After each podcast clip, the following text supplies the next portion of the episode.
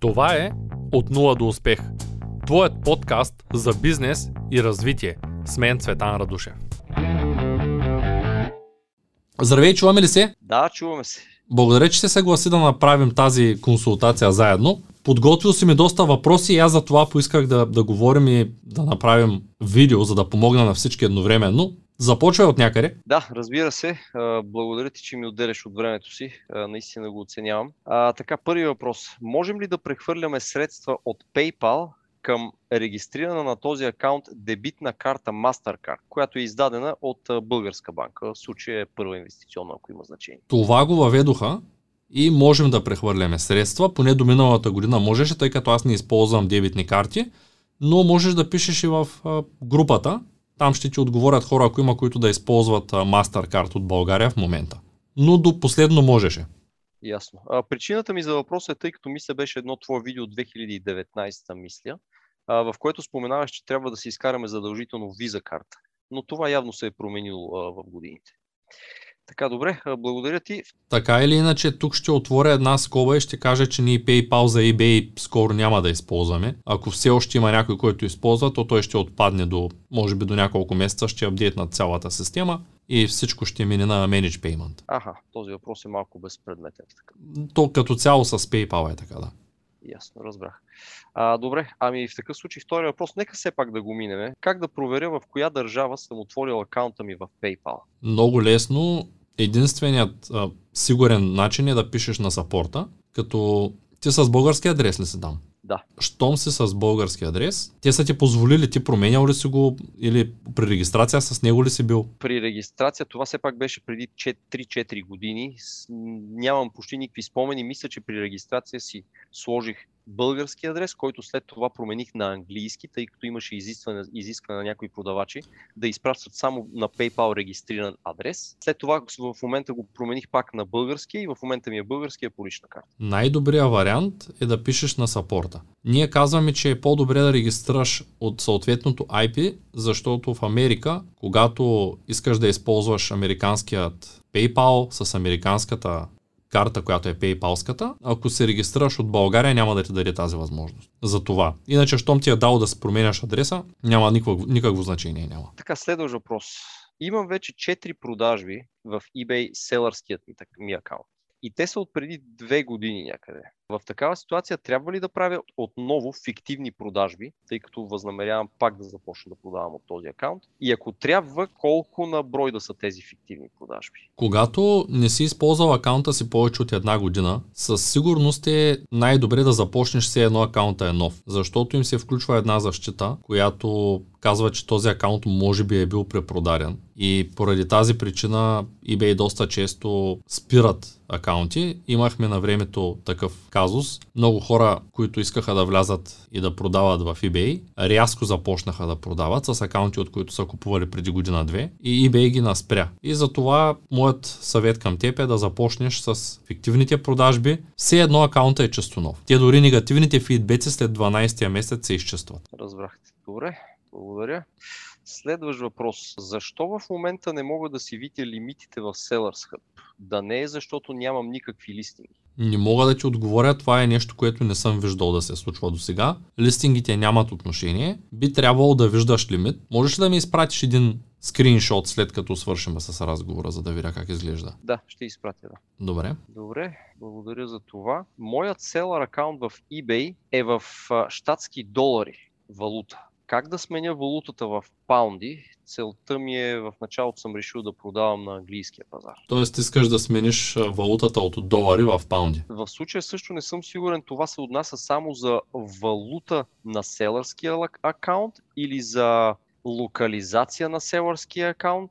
Аз не съм сигурен как да разбирам това, че виждам просто всичко излиза в долари, каквато и финансова информация а да се опитам да видя в селърския ми акаунт. Валутата можеш да я смениш, когато влезеш с потребителя и паролата от eBay, в който искаш да продаваш. В случая с потребителя и паролата от ebay.com се логнеш в eBay окей. Там пишеш на сапорта, имат лайв чат и кажеш, че искаш да смениш валутата в паунди, защото започваш да продаваш. И те ще ти прехвърлят севър дашборда от долари в паунди. Може и по телефона, разбира се, но ако наистина акаунта е с 4-5 фидбека и не си го ползвал от 2 години, по по-добре си регистрира една поща нова и се направи един нов акаунт, за да не се занимаваш с тия неща. Според мен няма никакъв смисъл. И акаунт има 150 фидбек, 152 даже. Добре, тогава го направи. Всъщност не знам дали не е по-добре да започнеш в момента в Штатите. Защо си решил да почваш в Англия? Ти ако си с български адрес и продаваш в Англия, те ще ти вземат 20% ДДС в момента. Чух го това да в едно от твоите видеа.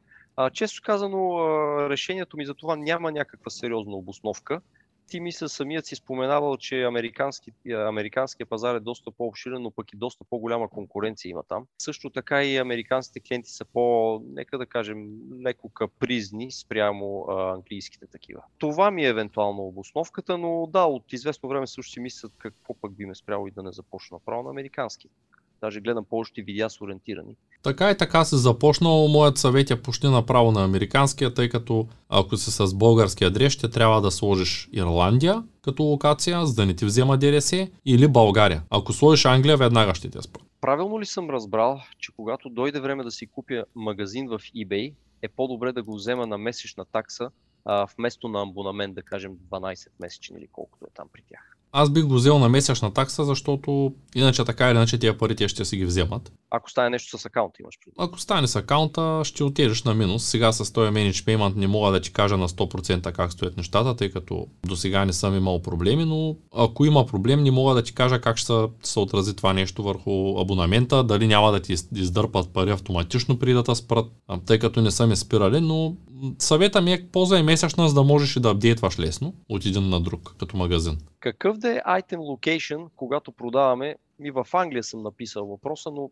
нека в случай тогава да добавиме и в щатите, когато продаваме. Преди да ти кажа това, искам да отворя една скоба за тези, които правят нови акаунти в момента. Новите акаунти при създаването задължително иска да въведем Manage Payment, банковата сметка, говоря за английските акаунти, и трябва да го имаш предвид. Тоест, ако сега решиш да започнеш в Англия да ме послушаш и да се регистрираш, в момента в който създаваш акаунта и започнеш да листваш, т.е. създадеш акаунта и започнеш да пускаш първата си обява, момента на пускане на обявата, последната стъпка ще я добави си метода за разплащане. Просто го отварям като скоба, защото е нова информация, която не съм давал във видеята. Относно локацията, ако си с български адрес, трябва да лиснеш токата си в Англия с локация Ирландия или с локация България. Ако си с фирма от Англия, тогава нямаш никакъв проблем и можеш да продаваш с английска локация. Това е със сигурност, както съвсем наскоро още една новина. Пайнер отпадна като основен партньор и поради тази причина голяма част от хората са спрени от eBay които продаваха с Pioneer, не могат да се сменят метода за плащане и съответно са блокирани и не могат да направят нищо по въпроса. Не им изплащат парите. Така че локацията в Англия трябва да бъде задължително Ирландия или България с български адрес. В Штатите можем да сложим мултилокейшн. Няма проблем. Знаеш как се слага мултилокейшн най-вероятно? Не съм слагал, не, но... Като тръгнеш да листваш, просто няма да посочиш конкретен щат. Ясно, разбрах. Добре, а, следващ въпрос. В днешно време има ли ниши в eBay, Amazon, които не са пренаселени? И как да откриваме такива ниши? Ако продаваш стока в eBay и я купуваш от Amazon, няма да намериш ниша, в която да няма конкуренция. Това със сигурност. Тоест, моя кратък отговор е няма. Дългия е, нещата станаха по-добре последните месеци. Виждам, тъй като забелязвам каква част от хората, които стартират, започват да продават. Забелязвам, че в момента има тенденция тези, които започват бързо да, да им растат лимитите и бързо да, да им идва трафика. Защото може би голяма част от хората, които продаваха добре зимата, лятото сега все още са почивка, а новите са по-мотивирани. Не мога да го обясня, но тенденцията е такава, че почти всичко работи добре и Амазон спряха да спират акаунти, имаше един период, който ги частяха. В момента няма проблеми с това нещо. При класическия дропшипинг или при а, продаване в Амазон с а, Fulfilled by Amazon, също от а, някакъв доставчик, с който доставяме стока в складовете на Амазон, предполагам в такъв случай дали имаме по-голям шанс да намериме по-непренаселена ниша тъй като мисля, че ти си абсолютно прав за онлайн арбитража Amazon eBay, например, да, там най-вероятно всичко вече е напълно. Поради типа бизнес, предполагам. Така, т.е. въпросът ти е дали ако намериш доставчик няма да е по-добре. От към пренаселеност на ниша, да. Така че съответно имаме малко по, как да кажа, свободен, така широк пазар около врата, на който да продаваме. със сигурност ще е по-добре, но ще стане и по-трудно. Ако си българин и продаваш в Америка, много малко доставчици ще те вземат на сериозно. Мисля, след като съм спазил тези неща, за които и ти ги умил, съветвате. Съответно, фирмата, сертификат за търговец и прочее, за които много добре обяснявате в един от семинарите ако не даже може би на всичките. Ако ги спазиш, да. Ако ги спазиш, можеш, но ще отнеме време, докато се регистрираш фирмата. Да, да, с това също го осъзнавам, да. Трябва да си подготвен, че ще отнеме време. Аз това го виждам често казано на някакъв период след като се поразвие онлайн арбитража Amazon eBay. След това вече човек да се огледа директно класически дропшипинг, fulfilled by Amazon или нещо, или на собствен сайт. Моя съвет към теб е, когато стартираш с продажбите в eBay, да започнеш да се записваш кое върви и кое не върви. В eBay нещата, които се продават са general. В магазина не е нужно да продаваш само обувки, само детски играчки, само, да кажем, козметика. Трябва да продаваш general. Това, което определя продажбите, е всъщност пазара. Ако в момента се появи нов тренд и новият тренд, да речем е ето е тези дифузери, да кажем е нов продукт, току-що е измислен, ти трябва да намериш този тренд. Затова дали има пренаселени и ниши или пък няма, ще ти кажа следното. Няма пренаселена ниша. Пазара има механизма сам да се регулира. Знаеш за какво става дума. Когато един човек сега застане, да кажем, да кажем, че построят... Ти от кой град си? София. Добре, да кажем, че до вас направят нов парк, току-що завършен и застане един човек да продава памук. И той ще го пусне този памук, да кажем, за 4 лева. Обаче печалбата му е 3 лева, но, но когато след две седмици другите, които правят памук, разберат, че там няма конкуренция, ще се появят още двама. Единият ще го пусне на 3 лева, пък той рето идва последен ще пусне два памука за 3 лева. И в един момент нещата ще станат така, че тези 4 лева ще се стопят, защото съседите, които продават, конкурентите му ще почнат да смъкват цената. Това се случва много често и в eBay, това се случва и в Amazon, това се случва навсякъде. Единственият вариант ние да продаваме скъпо, е да намерим бъндъл. Да намерим нещо, което се продава, но или го пишем със собствено описание, да вкараме креативност, да кажем аз продавам дифузер с маслата. Тия масла ги вземам за 5 паунда, дифузера го вземам за 10 паунда и ги продавам за 30 паунда, където печалбата ми е 10. Ако продавам само дифузера, който вземам за 10 паунда, той, той върви 14 и на мен печалбата ми е 1 паунд. За да не продавам през паунд, трябва да вкарам креативност да продавам басейн с лепенките, с филтрите, с помпата в бъндъл. Да продавам дифузер, това е нещото, което съветвам всеки, който стартира, да мисли извън котията. Защото обучението ще те научи на основните механизми, ще те научи на нещата, които трябва да направиш, за да избегнеш да ти спрат акаунта, на нещата, които трябва да направиш, за да дигнеш по-бързо лимит или на продукти, които не трябва да продаваш, на начина по който да се регистрираш, да се структурираш бизнеса, но то няма как да те научи на английски язик, да речем, или няма как да те научи да мислиш извън котията. Ти трябва да започнеш да търсиш, да проверяваш и с проба грешка да стигнеш до, до начина по който при теб работи. Да кажем, аз имам хора, това не съм го казвал в канала, които са покрай мен, които печелят изключително добри пари от продажба на дигитални продукти в eBay. Продават лицензи за софтуер, продават достъп до някакви програми, които а, са намерили по някакъв начин и ги продават. А, не знам доколко е легално, дори понякога продават и Windows кодови. Мисля, че нямаш право без да си сертифициран. Но те са намерили ниша и са много, много доволни, защото там няма проблем с транспорта, няма проблем с колко бързо ще пристигне, дали ще се щупи продукта, няма проблем с връщането на стока. Тоест, те, те избягват много проблеми, а марджа е доста по-голям. Тоест, трябва да мислиш извън котията. Това е най-важното нещо и като казваш пренаселени ниши, ами той има пренаселени ниши, но, но винаги има марж. Толкова няма марж, то няма да съществува пазара.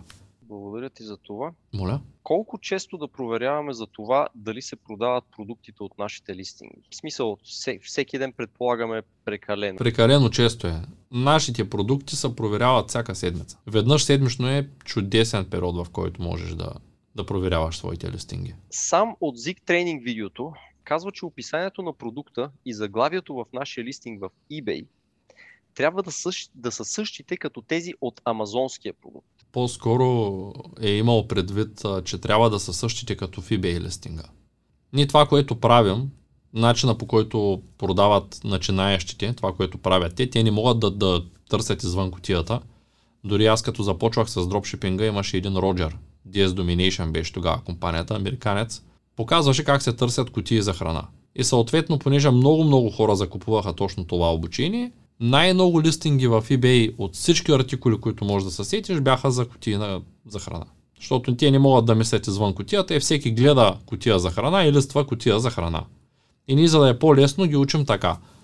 Вземаш продукт, който вече се продава, смъкваш малко цената и пускаш същия продукт със същата снимка, със същото заглавие, защото вече утвърдено този продукт се продава.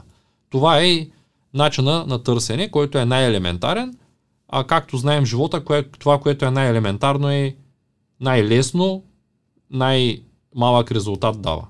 Тогава в, в такъв случай тук правилно ли разсъждавам, че идеята, описанието и заглавието да са абсолютно еднакви, защото най-вероятно продукта, който ние нали, взимаме му заглавието и описанието от Amazon и го вкараме в листинга в eBay, най-вероятно заглавието е доста добре, да, даже да не кажа идеално структурирано от към а, оптимизация за търсене, а също и съдържанието. Това ли е идеята тук? Да, разбирам ти въпроса. Сега, оптимизацията на заглавията, конкретно на заглавията и на продуктите става по два начина в eBay. Първият начин е чрез едитинг на снимките, като снимката трябва да бъде поп. Тоест, представи си, имаме една снимка, която е тъмна и една, която е светла. Светлата снимка винаги продава повече от тъмната, защото привлича повече вниманието на хората. Другото е, че този продукт, който продаваме, трябва да е на бял фон. Това е изискване за Amazon, за eBay го няма, но ако имаме продукта на бял фон, със сигурност ще се продава много по-добре. Алгоритъма в eBay работи последния начин.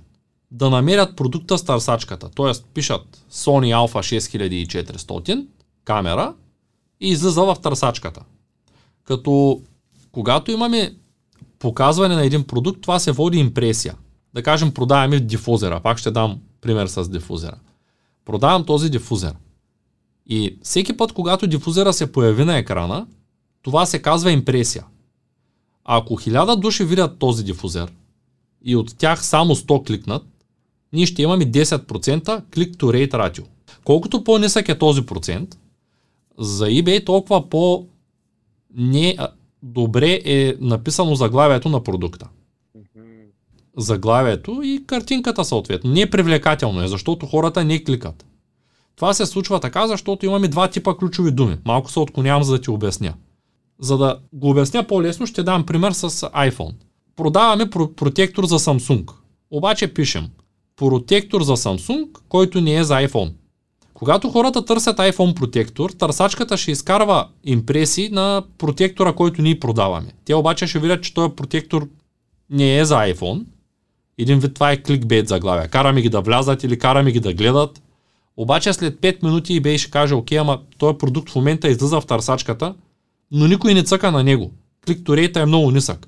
Или кликторейта, дори да успеем да ги заложим в началото, че това е протектора за iPhone и те влизат, да кажем, те няма да купят.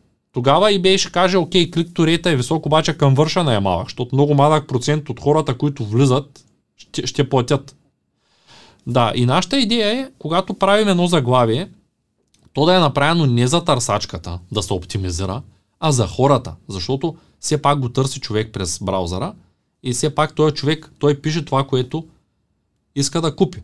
Тоест, ако ти искаш да купиш нещо, е логично да сложиш, а, ако е в Google, ще напишеш а, лаптоп или какъв си цена. Така ли правиш?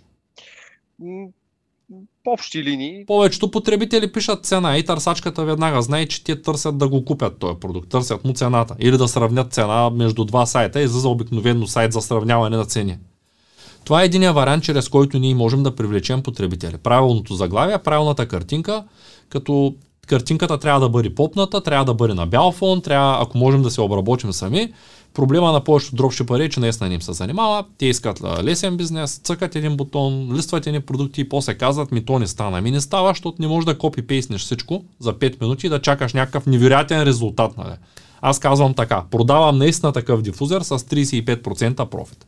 Но този дифузер върви с маслата, които купувам от друга и ги купувам наведнъж и клиента е супер доволен. Ако тръгнат по-отделно му пиша. Извиняваме се, ползваме два отделни склада, ето този, нали? т.е. пишат хората, които работят за мен. Другия начин, по който хората намират нашите продукти е не чрез търсачката, а чрез вече готов резултат. Отваряш, да кажем, протектор за Samsung. И долу знаеш как има Promoted Listings. Да, да, да. Когато ти имаш активиран Promoted Listings, нещата там също се промениха през последните месеци. Вече Promoted Listings, конкретно в Англия и в Штатите, не знам как е на другите маркетплейси, може да се появява само тогава, когато има достатъчно натрупан фидбек и достатъчно време този продавач е работил, т.е. той е в системата. Тогава излиза Promoted Listings. Това е другият вариант. Това не е чрез търсачката, а че е вече чрез браузването на продуктите. Отваря един продукт, да кажем отваряш този дифузер и преди да купиш дифузера ти знаеш, че ти трябва ти арома маслата. И отдолу ти излиза друг дифузер, арома масла и ти излиза моя дифузер, в който има и дифузер и арома масла. Снимката е по-различна от всичките копи-пейснати снимки на екрана и ти какво казваш? А, о, я да видя тоя. И в един момент се оказва така. Пише, че доставката е само един ден, а, пише допълнително, че ще получиш три масла бонус, които струват много повече пари, ама те са ти подарък към дифузера. И ти си кажеш, окей, гледаш продавач с висок рейтинг, 99,8 е при нас рейтинга позитивния и си кажеш, а, добре, има 3000 фидбек, има добър рейтинг, има добра снимка, поиграл се, описанието е готино, снимките ги взимаме от Амазон. В Амазон листинга, като влезеш оригиналния долу, хората се слагат снимки, можеш да ги изтеглиш, да ги обработиш. Дори да не е оригиналната официална снимка. Можеш да намериш дифузера в маркетплейса на Facebook, може да го намериш на други места, където някой го изяснил ръчно и да изглежда като листинг, който ти си създал и, и в къщи си го имаш този дифузер, си го снимал и така си го пращаш до клиента. Но повечето хора, пак казвам, ним се занимава и те се появяват и казват ми, то не стана. И ми няма как да стане. Трябва малко креативност, малко внимание към този детайл. Аз отдавна се каня да запиша видео, в което да обясня тези неща, че нали, публично да ги обясня, че те не стават с магическа пръчка. Трябва някой да седне, да поработи, да се занимава с тези неща и сега използвам момента, че говоря с теб, за да мога да, да ти ги кажа на теб, ти ще ги разбереш, а после ще го пусна за всички това видео, за да го разберат и те. А, да, това беше наистина много полезна информация. Аз също накрая имам един допълнителен въпрос на тази тема, но нека да... Казвам ти го, защото ти си колега, ти си IT и ти знаеш какво е алгоритъм и как работи, аз затова искам да ти го обясня. Понеже повечето хора, които се включват, те са от други сфери, те просто го запомнят, че е така. На теб ти го казвам малко по-дълбочина. Разбрахте, разбрахте. Благодаря за което. Оле. Трябва ли продукта, който сме избрали в Amazon, нали, който да го копираме и да лиснем в eBay, освен Prime, задължително и да е FBA в Amazon? Това е подвеждаш въпрос. Той няма как да е Prime без да е FBA. Аха. Значи Prime продукта е продукта, който Amazon изпраща за клиента. Тоест, когато ти си купуваш от Amazon Prime, това е продукт, който е в техния склад и за който се грижи Amazon. Amazon го изпраща до клиента. А когато продаваш на FBM, т.е. Fulfill by Merch, FBA е Fulfill by Amazon, т.е. Amazon изпраща клиента, а, до клиента стоката, а FBM е Fulfill by Merch. Ти можеш да имаш един листинг, който едновременно да е Prime и едновременно да го имаш и на склад. Така правят много селари, защото да кажем, имаш, да кажем се производителя на този дифузер и имаш ексклюзивните права към него. Много се радвам, че го има този дифузер, да мога да давам пример с него. Та ти даваш, даваш а, изпращаш хиляда дифузера на склад. Обаче тези дифузери, ти си имаш и още хиляда в склада, който ти е в София. Ти знаеш, че в момента този дифузер рано или късно ще се изчерпи. Ако изпратиш много дифузери, ще трябва да плащаш много пари за склад. Ако ги изпратиш във външен склад, ще трябва да, пращаш, да плащаш по-малко пари за склад. Следователно, моето предложение в случая е да изпратиш тези дифузери достатъчно за да стоят на склад, да следиш тяхната наличност и да ги пуснеш отделно на същия листинг като FBM. Тоест, в случай, че се изчерпи складовата наличност, за да не изчезва от списъка с продуктите в Амазон, да го изпратиш ти директно. Точно така. И много клиенти, които нямат Prime, те ще пазарят от FBM. Ясно. По този начин можеш да продаваш. Да. Така правят много хора. Но FBA по принцип е Prime. Едно и също е. Prime е обозначение за продукт, който Amazon изпраща вместо конкретен продавач и се грижи за качеството на, на този продукт. да достигне до клиента за в рамките на два дни и цялата политика да се спази. Ясно. Но в случая а, за целите на а, онлайн арбитраж а, типа бизнес, за нас продукта в Амазон трябва да е Prime. За нас е по-добре да е Prime, може и да не е Prime. Ако е някой съвестен продавач, а, той няма нужда да е Prime, той ще си го изпрати на време. По наша преценка, това някакъв начин трябва ние да преценим дали да приемем риска или не. Защото си е рисково, предполагам, все пак. Да. На каква загуба трябва да пускаме листингите в началото? И след колко продажби на даден продукт можем да дигнем цената вече? Ами ние на всеки 3-4 продажби дигаме с по 1 долар и когато вече акаунта натрупа рейтинг, тогава не е задължително да вдигаш, т.е. Да, да започваш на загуба, може да започнеш на печалба. Но в началото е добре да започнеш на 0 или на малка загуба и да дигаш на всеки 4, 5, 6 продажби. С една стъпка, с 1 паунд, с 1 долар. Добре, малко уточнение тогава към този въпрос. Знам, че това е много условно, но най-примерно, ако имаме да кажем продукт, кой, който го взимаме от Амазон за 20 долара, примерно, тази малка загуба процентно как най-общо би изглеждала? Най-общо задавам така въпрос. Нали? Като загуба? Да, на която да пуснем този продукт за продажба в началото. Ние продаваме продукти предимно между 10 и 30 единици. Ако ги пускаш с 50 стотинки или цента загуба, то колко идва? Ако средната ти цена е 20, 2% е половина. 2% и половина. Да кажем, че е 2-3%, защото ти ще си под пазарната цена, следователно. Ти не гледаш да е под амазонската, а под пазарната. В случая, добре ли е да мислим в насока не само да го пуснем с малка загуба, така че да, а, да потръгнат нещата, ами все пак да имаме при, че най-вероятно ние не сме единствените, които в този момент ще пускаме, може би даже същия продукт, на малка загуба, така че и на тях да им потръгнат продажбите. Демек някаква, може би, директна конкуренция има, колкото и мисля, може да не, да не е значително. Директна конкуренция, как го имаш предвид с това? В случая си мисля, че може би това е много малко вероятно, но някакъв друг човек, който също се е спрял на този продукт, също го пуска в момента, може би с няколко дни разлика и също го пуска с някаква загуба, за да му подръгнат продажбите в началото. Та, та, та да не се окаже, че нашата загуба, на която го пускаме този продукт, е прекалено малка съответно пък да не отидем и в другата крайност, да го пуснем с прекалено голяма загуба и накрая да ни излезат сметките. Това няма никакво значение. Представи си, че твоя магазин е една витрина. Да кажем, ето го, той е с пуканките. И той си казва, окей, аз сега ще заредя на консигнация, ще заредя царевица, вафли, захарни петлета и така нататък и така нататък. Той няма никаква идея съседните два магазина какво продават. Той се слага неговото захарно петле, неговия памук, нарежда си го така, че да изглежда добре машината, пръска с изкуствен въздух, който да мирише на разтопена захарна карамел. Нали? Прави се там неговите неща, облича се с шарени дрехи и прави всичко възможно. Него не го интересува дали съседната витрина е чиста. Теб не трябва да те интересува като един продавач дали някой продава по-ефтино, дали продава по-скъпо, защото знаеш ли в бизнеса най-големия проблем винаги е аз сега, това го правят всички, които не разбират от бизнес. Това е първото, което правят. Питам ги какво е твоето конкурентно предимство, нечестното ти предимство в бизнеса.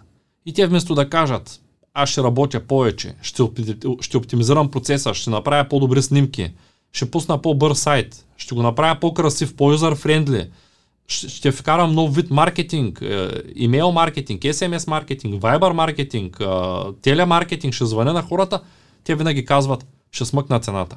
Никой не купува заради цена, защото търсачката, когато влезеш в една категория, тя изкарва best match. Тоест, ако ти имаш добър рейтинг и магазинът ти е добър, ти се класираш от време на време. Амазон е абсолютно същото. Ако 100 души продават един продукт, се класира този, който има най-добър рейтинг и дори да е с най-добър, понякога не е класиран той, ами следващия след него. И ги върти. И ги върти. Не е задължително да си на най-низката цена, за да излезеш най-отгоре в търсачката. Не е задължително да си на най-низката цена.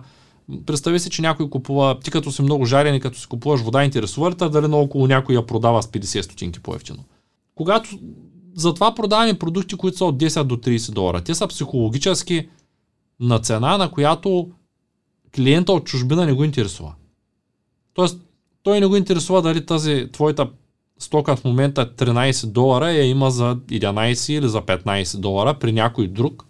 Може би ако излезе някъде на реклама, ще се замисли. Но не винаги всичко могат да го проверят, защото колко струва дивана, на който стоя в момента? Можеш да познаеш? Той може да е от Мартинели и да струва 700 лева, може да е от Икея и да струва 200 лева. Същото е с тениската. Тая тениска така как ти изглежда, колко струва. Съвсем сериозно. Знаеш, че може да е някой капа и да струва 500 лева, може да е, в случая даже не знам каква е, това най-вероятно е Теодори струва, ако си на разпродажба 20 лева, ако влезеш в официалния магазин 70, нали? Тоест, много, много зависи, клиента като влезе, когато търси не маркова стока, той няма как да я камперни веднага и да каже, а, това е, защото ти като си написал по-уникалното заглавие, като си взела заглавие от друг продукт, който е по-скъп, като си бутнала малко снимката, ти ще имаш реално конкурентно предимство. Повечето хора не го искат това предимство. Те са едни папагали с извинения, които просто влизат, копират, поставят, копират, поставят. Нали, редят, редят, редят. Обаче ти ако си почистиш витринката, тебе няма да те вълнува, защото след една седмица ще видиш, че захарните петлета не работят, ще ги махнеш и сложиш друг вид близалки. Тоест, ти не плащаш от това, че пускаш. Ти плащаш тогава и само тогава, когато реално погледнато имаш продажба, имаш резултат. За разлика от всичко останало на света. Тоест, сега когато продаваме в Амазон, аз ти го казах за да го запомниш по- по-лесно, но ти имаш вариант да си през вендор. Имаш вариант да си през а, SFP Савори. А, това е когато някой продавач сам си праща много бързо стоката. Те пак ще сложат Prime Batch. Нищо, че не си FBA. Аз ти го казах за по-лесно, че 99% когато ползваш филфилм центъра си Prime, иначе пак си Prime. Но когато продаваш в Амазон, нещата са абсолютно същите. Ти трябва да имаш конкурентно предимство. Ти като продаваш не трябва да се интересуваш от цената. Когато продаваш този тип продукти, те трябва да са продукти, които човека не го интересува. Миналата година Вели ги отрепа с басейните. Той продаваше басейни, дори тук в България изкупи всички басейни от, от практикер, за да ги продаде. Защото в Англия заради COVID нямаха как да, да си отидат на море хората и, и всичките са вкъщи и се накупиха басейни, да могат да си хорат в двора на, да си направят там плажа. Въпреки, че и времето не е кой знае колко готино, те пак нямат и море на повечето места. Имат там, нали, Портсмут е където имат океан, мисля, че са води. То не е море. Не съм наясно. Те, те и от двете им страни май, че само морета са. Морета са, нали? Оке, океани са, да. Защото аз съм зле с географията и викам да не ви да бъркам нещо, защото не съм запознат напълно, но те си купиха хората басейни. И това нещо вървеше и той каза, човек, всичко вика, което купих, го продадах на двойна цена. То Защото... тук може би всичко подобно, което би влезло в потреба на хората в такава, в такава ситуация като локдауна покрай COVID. Така, точно това искам да кажа. А, под, а, има ли вече ниша, която не е заета? Ами то постоянно излизат ниши, които не са заети и постоянно се заемат. Когато се появи дефицит, веднага намира някой, който намира дефицита, нали това не е работа като продавач влизаш на пазара, да. Твоята работа е да продаваш това, което се търси. Тоест, сега, ако им, дори да имаш квартален магазин, в който влезе един клиент и каже, искам, да кажем, си банечарница и каже, искам тръгълна баница, влезе втори, искам тръгълна, трети, искам тръгълна, ще влезеш от заря, ще кажеш, бе, вижте, бе, момичета, напред, тръгълни баници, бе, що нямаме? Нали, тоест, ти виждаш, че това се търси. Същото е. Зика какво прави като софтуер? Много хора се чудят защо ни езика. Аз се чудя защо пак не го ползват. Зика прави точно това той ти изкарва списъка с най-продаваните продукти. Това е. И пазара постоянно се променя. Ето сега тези директиви, които влязаха в Алито, Алито веднага се адаптира, почна да чарджи клиентите ДДС, за да ни плащат тук ДДС в България. И сега си поръчвам нещо за 2 лева, те ми взимат 40 стотинки ДДС при поръчката, стоката пак идва с безплатна доставка, даже идва от Испания, от Франция, от Европа, вече става още по-бързо. И накрая като дръпнем чертата, аз пак не хоря на митница, защото те са ми взели парите за ДДС, както е по закон. Внесли са ги вместо мен в съответната държава, т.е. в България. И много хора са наточка и казаха, о, сега ще почнем да продаваме в България, защото всички ще плащат такса обслужване от 3 лева или 3,50 там по закон, колкото беше. Но те реално аз поръчвах от iHere, от AliExpress, от 7-8 по-големи сайта през последните месеци. Няма проблем, абсолютно всичко идва. Тоест адаптира се. Бизнеса постоянно се адаптира и нашата работа е да се адаптираме и ние към ситуацията. Поред моето скромно мнение е много добре казано относно цената на продукта. Наистина това, за което съм чел нееднократно, това състезание към дъното, мисля. Точно, състезание към дъното, много добре го казваш. Нали, ние ще, ще намаля слевче и той ще намали слевче и накрая на кей ще отидем като продукт отиде на 3 лева, примерно. или надваля на където то няма да остане на къде. Знаеш ли кои печелят? Тези, които дават реална добавена стоеност. Тези, които не го правят само с идеята да вземат парите на клиента. Винаги те печелят. Ние в eBay и в Amazon сме в един супер конкурентен пазар, в който всеки може да влезе от всякъде. И твоята работа, за да имаш реален резултат е да бъдеш по-различен от останалите. Ако всички са еднакви, а само един е различен, то той веднага се диференцира и клиента отива при него. Между другото, защото зададе въпроса, въпреки че то беше нали, хипотетично, просто най-общо как, каква е твоята конкурентна сила, мисля, че беше. Ако трябваше да отговоря за себе си, бих казал връзката с клиента. А, просто не знам, по принцип аз съм така ориентиран човек, че за мен клиента това е нещо много важно и трябва да е осъзнато от а, търговеца колко важен е наистина клиента, съответно без да спомена, че клиента като изчезне, прекъсва всичко. Съответно и да го запазиме за, в някои нали, случаи, където е а, подходящо, разбира се, той пак да се върне, което разбирам, че продажби в eBay и Amazon, това не е случая. В Amazon майче най- най- най-вече беше, поради амазонски неща. Това е много добро предимство, но тук нямаме за съжаление return customer, защото клиента всеки път влиза в платформата, а не в нашия сайт. Благодаря за тази много изчерпателна информация. Следващ въпрос. След вторият, третият месец, а, което третият специално, доколкото разбрах, при нов акаунт в eBay, а, с него прекъсва активното мониториране на акаунта. А когато продажбите потръгнат, нали, най-общо, ето да кажем, минава третия месец, вече виждаме, че продажбите тръгват лека по лека нагоре, как продължаваме да листваме нови продукти? Смисъл, не толкова как ги листваме, ами ценовата политика. Пак ли постъпваме както преди на малка загуба, чакаме да има продажби, дигаме по-малко и така нататък? Тук пак ще кажа, че аз не съм казвал на хората, особено пък след втория и третия месец, че трябва задължително да са на загуба. Когато искаш да развиеш акаунта, в началото е нормално да си готов да направиш продажби дори на загуба, все пак за да имаш някакъв рейтинг. Но ти винаги можеш да започнеш и да продаваш с един акаунт направо на печалба. Това нещо го правим и ние в момента. Новите ни акаунти, когато се случи, никога не са на загуба а имаш предвид това, което сам мисля също показваше във видеото, а, той търсеше, мисля, задължителна печалба беше долари 40 или долари 80. Разбира се, ние си играем да пускаме продукти, аз не виждам смисъл да ги продавам на загуба. А, даже той беше показал как веднъж беше намерил един продукт, в който печалбата беше само 1 долар, нали, не, не отговаряше на генералното правило, но беше забелязал, че продажбите на този продукт бяха чудовищно голям размер. И за това го включи в списъка, каза, че без значение по-ниската под печалба много се продава и за това го избра и него. А, добре. Знаеш ли, че си първият човек, с който правя консултация и той е гледал интервюто са сам, внимателно, разбравя някакви неща, има въпроси по него. Повечето хора това интервю не знаят, че е в курса. Ти изгледа ли всичко? Мисля, че един, един семинар ми остана, защото те, те наистина са по-обширни. А, трудно ми е с времето. Както на повечето хора, предполагам, малко е. То е доста разтегливо понятие това с времето. Ами да, всичко мисля на правилен менеджмент просто. Колкото повече глупости правим, за толкова по-малко време ни остава за важните неща реално. Факт. Така че остана ми един семинар, а всичкото друго мисля съм го изгледал, включително и на Храбрен Банков а, видеото за маркетинга, което а, много ми хареса този човек като персоналност и като идеи, които представя. Видеото на Хари, което е а, наистина е безценно и всеки един материал с Хари е безценен, защото съвсем скоро едва ли ще можем да го хванем да говорим в България с него. Той а, даже вече е в Финландия. И ти не знам дали знаеш, той разви, той вече не е мой маркетолог, защото се направи собствена а, консултантска агенция и помага на хората да се развият бизнеса в Инстаграм. И тъй като от него съм научил изключително много, той в момента е един от най-бързо развиващи се инстаграми в собственици на Инстаграм в, Европа.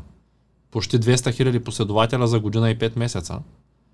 И по съвсем натурален начин и скоро беше ментор на, не ментор, а лектор в ManyChat, една от най-големите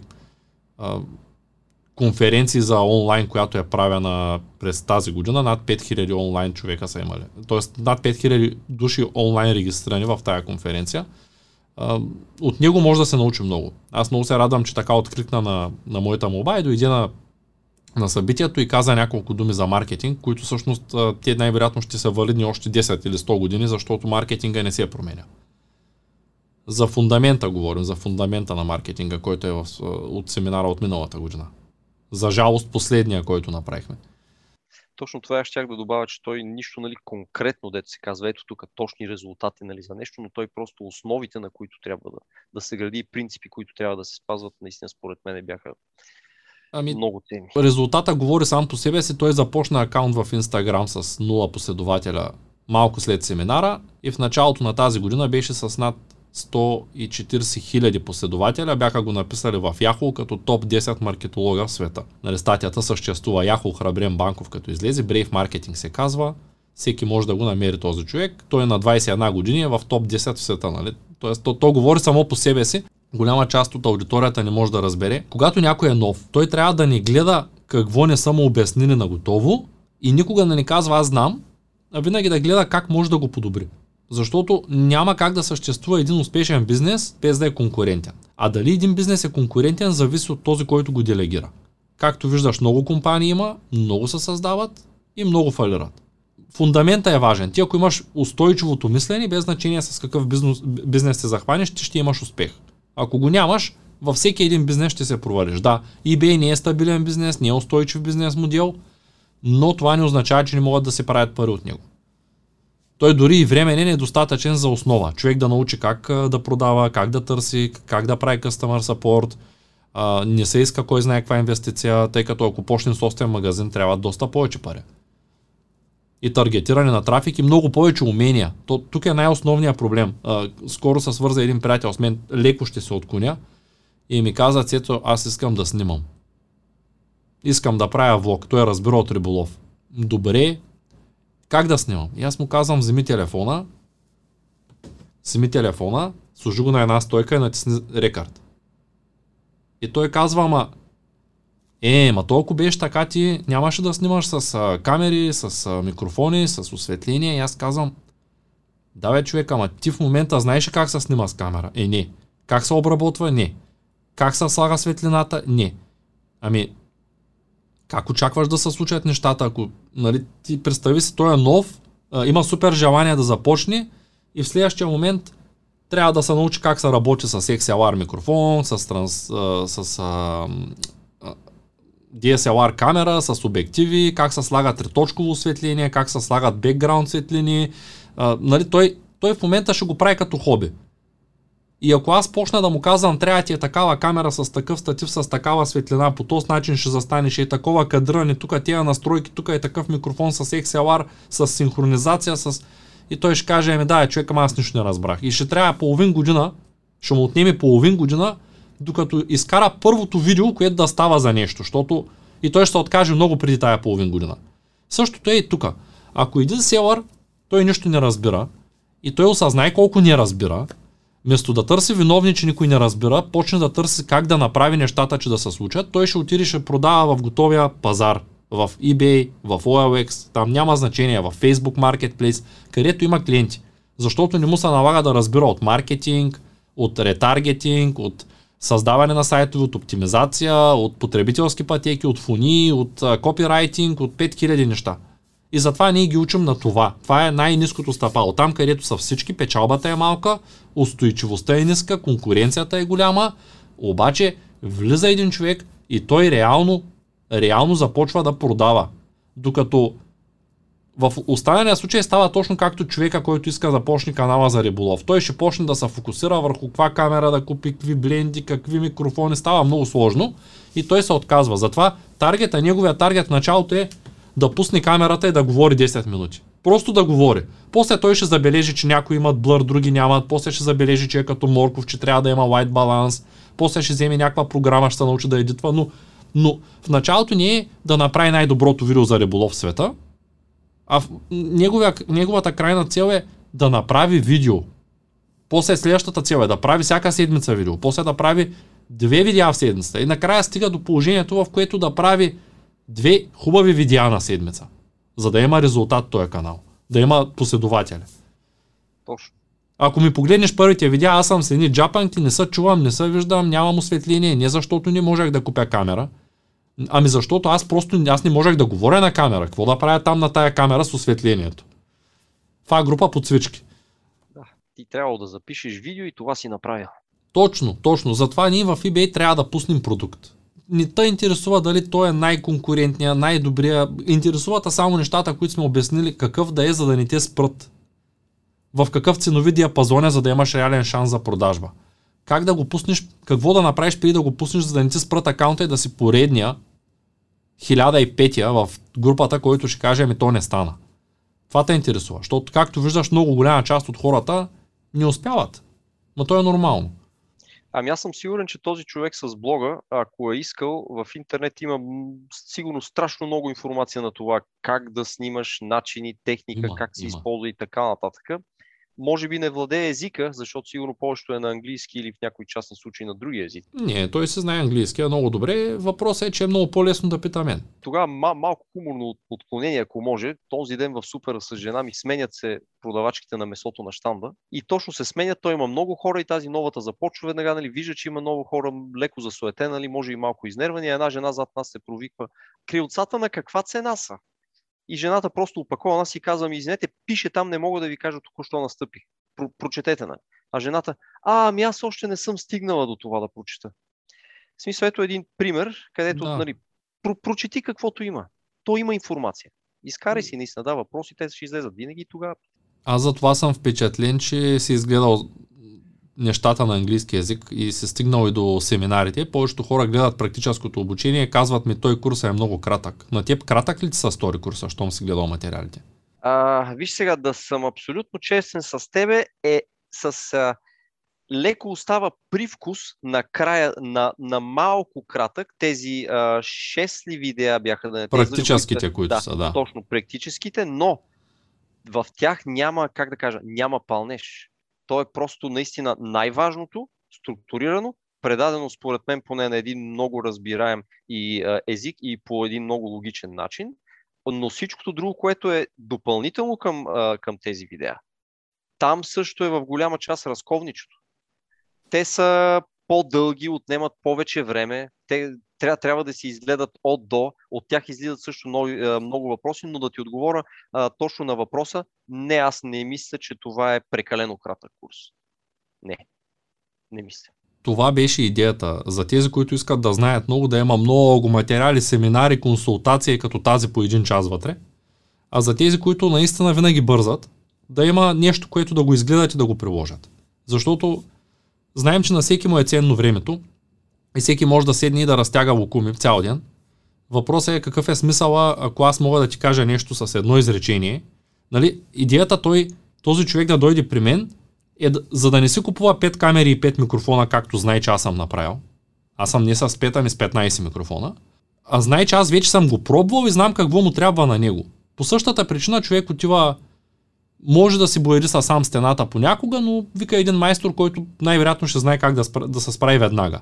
И ти като си плащаш за обучение, ти очакваш да получиш нещото, което ти върши работа. Структурирана информация, защото, както каза, информацията има насякъде. И много често ме питат, е, той е скъпия курс, нали? Ми той го има в Udemy. Ми, купи си го от Udemy, нали? Той не е той, той е друг. Но няма проблем. Но получаваш другото. Получаваш групата, получаваш семинарите, получаваш възможност за консултация. Много хора се възползват от консултацията, много хора изобщо не ме търсят които не успяват и те решават, че просто не искат да се ангажират повече. Но а, ти не получаваш едно нещо. Тоест ти не получаваш само басейна, ти получаваш и филтъра, получаваш и помпата, получаваш всичко. Получаваш това да не се занимаваш да ги търсиш по-отделно и да ги сгубяваш на едно място. Но всеки решава сам. Аз да ти кажа, мисля, че това е много ясно изразено, най-малкото по начина наистина по който е структуриран курсът ти и по информацията, която я даваш и във всичките други видеа, които ги имат в YouTube канала ти. Така че, честно казвам, не разбирам хора, които си мислят, че това не е така. Може би просто не го осъзнават и не го разбират. За съжаление, е все повече хора виждам, че, че го раз... разбират го погрешно. Тоест, тъй като и пазара са насити с хора, които не разбират от нещо, искат да им го продадат. И оттам стана е тая голямата ситуацията с объркването. Може и това, да. Добре, ами хубаво да продължим с въпросите. Въпреки, Давай, че, са много, много са. Тази информация с скобите също е много, много, много, много от помощ. А, така. Сега, ти споменаваш, че за Англия тракинг си, тракинги, извинявам се, тракинги не са сложни да слагаме в eBay. Въпреки това, аз обичам да слагам тракинги. Само ще отворя, една, ще отворя една малка скоба. От тези мои малки, четирте ми малки продажби, ми, тракинга ми се струва един много добър а, начин, по който клиента да е сигурен за това, което се случва с неговата отпратка. Затварям скоба. Така, продължавам по-нататък с въпроса. Uh, Blue Care Express работи ли за uh, eBay Англия тракинги? тракинги, да се конвертират тези амазонските и после да мога да ги сложа в английския eBay. Не знам дали работи, ако трябва да бъда честен. Не съм използвал Bookier Express от много време. Не мога да ти кажа дали се валидират, но пак ще ти кажа, използвай си тракинга. Що искаш. Но в Англия това не е метрика, която върши някаква работа. Не е важно за eBay. Това е клиента. Клиента, поне аз като клиент, се чувствам много по-добре, когато видя там купя нещо, след, може би на следващия ден или на втория ден вида клиента е аплоднал тракинга, от тракинга информацията ясно се вижда какво се случва с пратката, чудесно, нещата се движат, аз имам информация за това, което се случва, вече съм с още може и по-добро мнение за клиента от това, примерно, което съм имал преди, като съм прегледал начина по който е написал листинга, фидбейка му, рейтинга му, информацията за него, която има от клиенти оставани и така нататък. Мое мнение е просто, може да не да, да греша, пак казвам, абсолютно начинайста в онлайн продажбите, с изключение на някакви неща, да съм продал в не ти... пазар или подобни сайтове. Не ти пречи по никакъв начин да се сложиш тракингите в eBay. Слагай се само реалните. Не да слагаш тези през блокер, защото ще се създадеш, дори да ги валидираш, ще се създадеш повече проблеми, отколкото ползи тук исках да, исках да добавя един коментар, че точно това е което откривам в а, мрежата, че има много негативни коментари. Много, наистина, много негативни коментари за Blue и, и дали това наистина ще създаде проблем при използването в eBay. Да разбирам, че отговорът е да. Със сигурност не бих препоръчал да се използват тези тракинги. Ясно, добре. А, следващ въпрос. При онлайн арбитраж от Amazon към eBay, а, кой ценови план на TrackerBot ни трябва? Ние въобще не използваме TrackerBot от много време насам. Extension World имаме си софтуер за тракинги, можеш да го намериш в курса на полезни плагини там в самото обучение, можеш да го намериш и в групата, можеш да го намериш и в поста от тая сутрин на Геомил, където той пише за Extension World. Само, че работи за Америка, намира тракинги за Америка, дори е безплатен, инсталира се в Chrome, ние го използваме в момента вместо TrackerBot, така че за план можеш да си избереш. Тракарбот също би ти свършил някаква работа. Не съм го ползвал от миналата година. Ами да, този въпрос не е релевантен, но просто тази информация за Тракарбот излиза в някои видеа, предполагам, че са от по-стара дата. Също Стара и дата SM да. Pro. Също. SM Pro в видеята засичам, че поддръжката му е спряна. По-нататък има Спряна е. с това. Спряна е, но работя за създаване на екселски таблици, които служат чудесно за основа на счетоводство може да си го закачиш и да си генерираш репорт, който няма как да се генерираш от eBay. Затова сме го оставили като сантиментално, като спомен, да кажа честно. Разбрахте. Добре. А, сега следващ въпрос. Кешбак. Това работи ли за Англия и ако да, през кой сайт? Кешбек в Англия няма различните софтуери, които ми помагат в бизнеса. И тук тваря малка скоба, много, мал, малка скоба много, се моля, не ме питай в момента кои са тези софтуери, тъй като само знам, че съществуват, като например за листинги, mm-hmm. за автоматични листинги, но не, не мога да изброя най-вероятно. Така? така че различни софтуери, които ми помагат в бизнеса. За следени коригиране на цени, за листване, за търсене на продукти, etc. Те могат ли ми да ми докарат бан от eBay и под различните софтуери имам предвид тези, които, например, ти и Геомил препоръчате да се използват? Много интересен въпрос. Ще ти отговоря изключително подробно на него. Софтуерите, които се използват в бизнеса за eBay и за Amazon, са няколко основни вида. Едните са API, другите са No API. API всъщност е връзка на български язик, връзката на eBay той дава възможност с друг софтуер да комуникира чрез API. Ти си IT специалист, знаеш какво е API. Така. API-то е езика, чрез който те си говорят. eBay съответно, когато ние закачим TrackerBot, за да може TrackerBot да получи пък някакъв тракинг от нас, той чете нашия имейл. Пак през API-то, прочита имейла, намира номера и през API-то на eBay го добавя. Този тип софтуери са опасни, защото eBay така разбира, че ние сме автоматизирали процеса, т.е. не сме с ръчен начин на работа, а сме дропшипари. Това е опасният софтуер.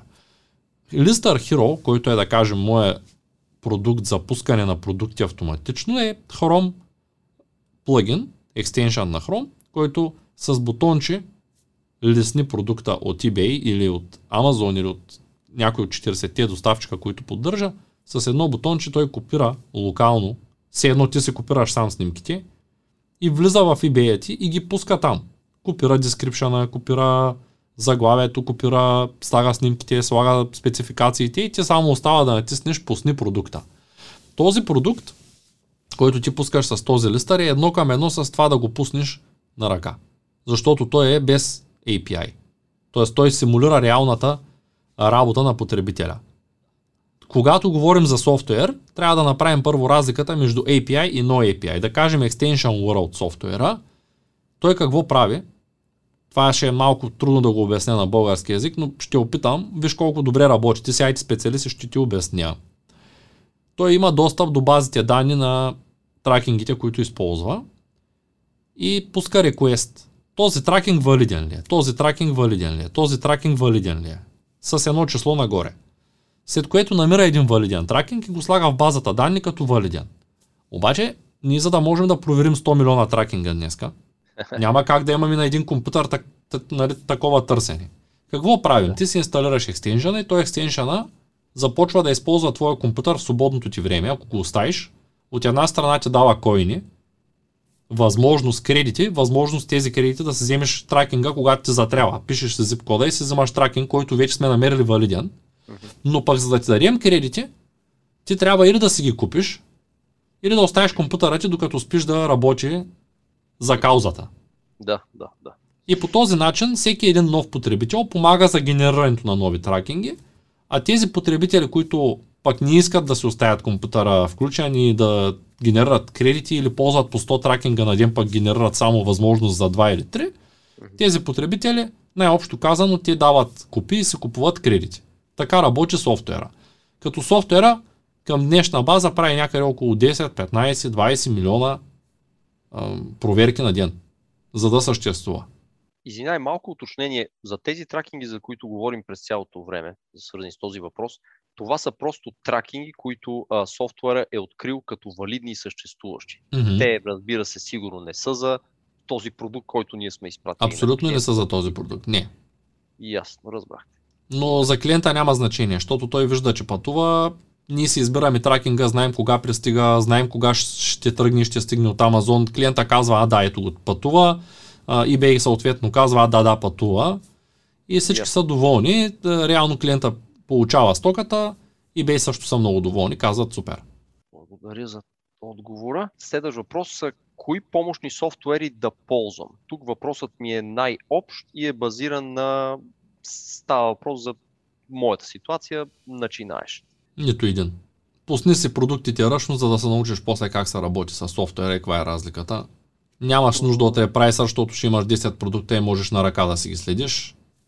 Не виждам смисъл от софтуер в началото. Листъра тогава също мога да си копирам, имам предостатъчно време за... Листъра с обучението го получаваш за 2 месеца безплатно. Тоест правиш си акаунт, получаваш 15 дни трайл, пишеш ми на мен, аз ти удължавам трайла с още 2 месеца, Имаш два месеца Добре. и половина, можеш да си го ползваш, но за 10 продукта не виждам от смисъл от автоматизация. А и както ти казах, извинявай, ще прекъсвам, както казах, листъра ще копира готовите снимки. Аз ти препоръчвам да видиш как се прави една най-елементарна обработка на без значение каква програма. Не е задължително да е тежка Photoshop, да речем. Да можеш да свършиш някаква работа добре те чух какво каза за този казус, така да го нарече. И аз даже имах един а, допълнителен коментар тук. По-точно имам някаква идея, нещо ако видя, че потръгва, а, да го поръчам до мен и аз да му направя снимки, така че да се явят абсолютно уникални, нали? да не са като другите. Това нещо го това... правяха много хора миналата година на барбекютата, които направих двете. Идваха хора, които се хваляха, че това са правили, снимали са продукта под друг ъгъл, кръстили са го с някакво друго име дори измислили са си бранд и си го продават. Тоест, да кажем, го пиша, че е бранд някакъв си там, който не съществува, съответно той не е веро и си го продавам, той е дифузер, все едно е мой бранда, никой не може да разбере, на кутийката нищо не пише. Клиента няма да се оплаче, че не пише нищо на кутийката, обаче пък някак си придава стойност. Едно е да кажеш, аз ще си купя курс за онлайн търговия. Друго е да кажеш, аз ще си купя курс от Академия от 0 до успех, който се казва нали, от 0 до успех курса. Нали, бранда, самия бранд означава нещо за хората. Както като чуеш iPhone, нали вече, Apple продукт, нали вече звучи като нещо, което има допълнителна стоеност. И, именно заради това, по-голямата част от маркетолозите в света си кръстят формулите по някакъв много странен начин. Скоро видях един български маркетолог, който е кръстил това, което прави, го е кръстил с някакви цифри и букви, за да грабни вниманието на хората. Тоест той прави също, което прави миналата година, обаче е кръстил, да кажем, е написал искаш да научиш формулата 4Z Хикс. И хората, а, каква е тая формула? Отдолу пише. То тя, ще, тя е новата формула, която ще ти донесе повече продажби, въпреки проблема в eBay. А, в, в, в Facebook с спирането на акаунти. И ти си кажеш, мале, каква е тая формула ZXY, нали, Б, там нищо не знаеш и влизаш да видиш, а това е същото, което е правил миналата година, но с друго име. Именно yeah. това, това е добавената стоеност, която по, помага на продавачите. Ти сега ще вземеш и снимки, той ще тръгне продукта, ще каже какво ще стане. След няколко месеца ще видиш много листинги с твоите снимки. Ако Добре. подкараш продукт, то със сигурност някой ще го види, ще каже супер, ще натисне с моя листър, пусни го или с някой друг автоматичен листър и ще има същата обява, за която ти си играл да правиш фотография. Това Добре. се случва и в Амазон. Появява се китайца на твоя листинг с а, неговата стока, пише, че е като твоята и чао. Той изпраща подобна стока. На по-ниска цена и нищо не може да кажеш да. Това се казва конкуренция. Да. И клиентите са окей, okay, не правят проблеми. Цял живот се бачкал в а, малкото магазинче хранително семейния бизнес и после случайно построили един калфан до него и... И хопа. Да. да, също се случва с нас, нали? Много често китаеца намира един продукт, прави клонинг, пуска го, и някой като каже, аз ще правя FBA, ми прей, няма проблем. Никакъв проблем. Просто всичко иска, иска работа, иска конкуренцията си е конкуренция. На теб лично, колко пъти са ти спирали акаунти в eBay или Amazon за постоянно, от както се занимаваш с онлайн продажби? 10? 100? 1000? Смисъл, Много броят... пъти. N на брой. Няма как. Не знам дали знаеш за историята скоро Гео 30 акаунта, 30 магазина, 30 Manage Payment Campaigner. Всичко работи чудесно, месеци наред продава и една сутрин чао. Защото Pioneer вече не са партньор на eBay. Съответно всичко, което е на Pioneer е спряно. 30 магазина. И това е нелоялна практика от тяхна страна. Няма лоялно и нелоялно. Никой не ни обещал, че ще бъде честно. Живота не е честен. Абсолютно никога не е бил честен. Съгласен ли с мен? Абсолютно. В живота получаваме това, което получаваме. Никога не е базирано на това дали да е честно или не. Да, понякога се опитваме да дадем много, но получаваме малко. Друг път нищо пък не сме дали, пък получаваме много. Специално в бизнеса е като в джунглата. Винаги големия яде малкия. Тоест, в началото, когато започвах eBay, аз бях на друго ниво. И постоянно бях разочарован. О, eBay ми спряха акаунта. О, eBay направиха това. О, а, а пък, пък Амазон пък какво направиха? Нали? Пък доставчика, пък Walmart пък. В следващия момент, пък хората дед ги наех, пък те как нали, 5 часа просто натискат, натискат Търнов и вече ги няма 5.00. И, и после почнах с времето да осъзнавам, че когато си в Амазон, ти си в Амазон. Това е като да дойдеш в къщи на гости. Тоест, ти ако да. искаш идваш, ако искаш не идваш.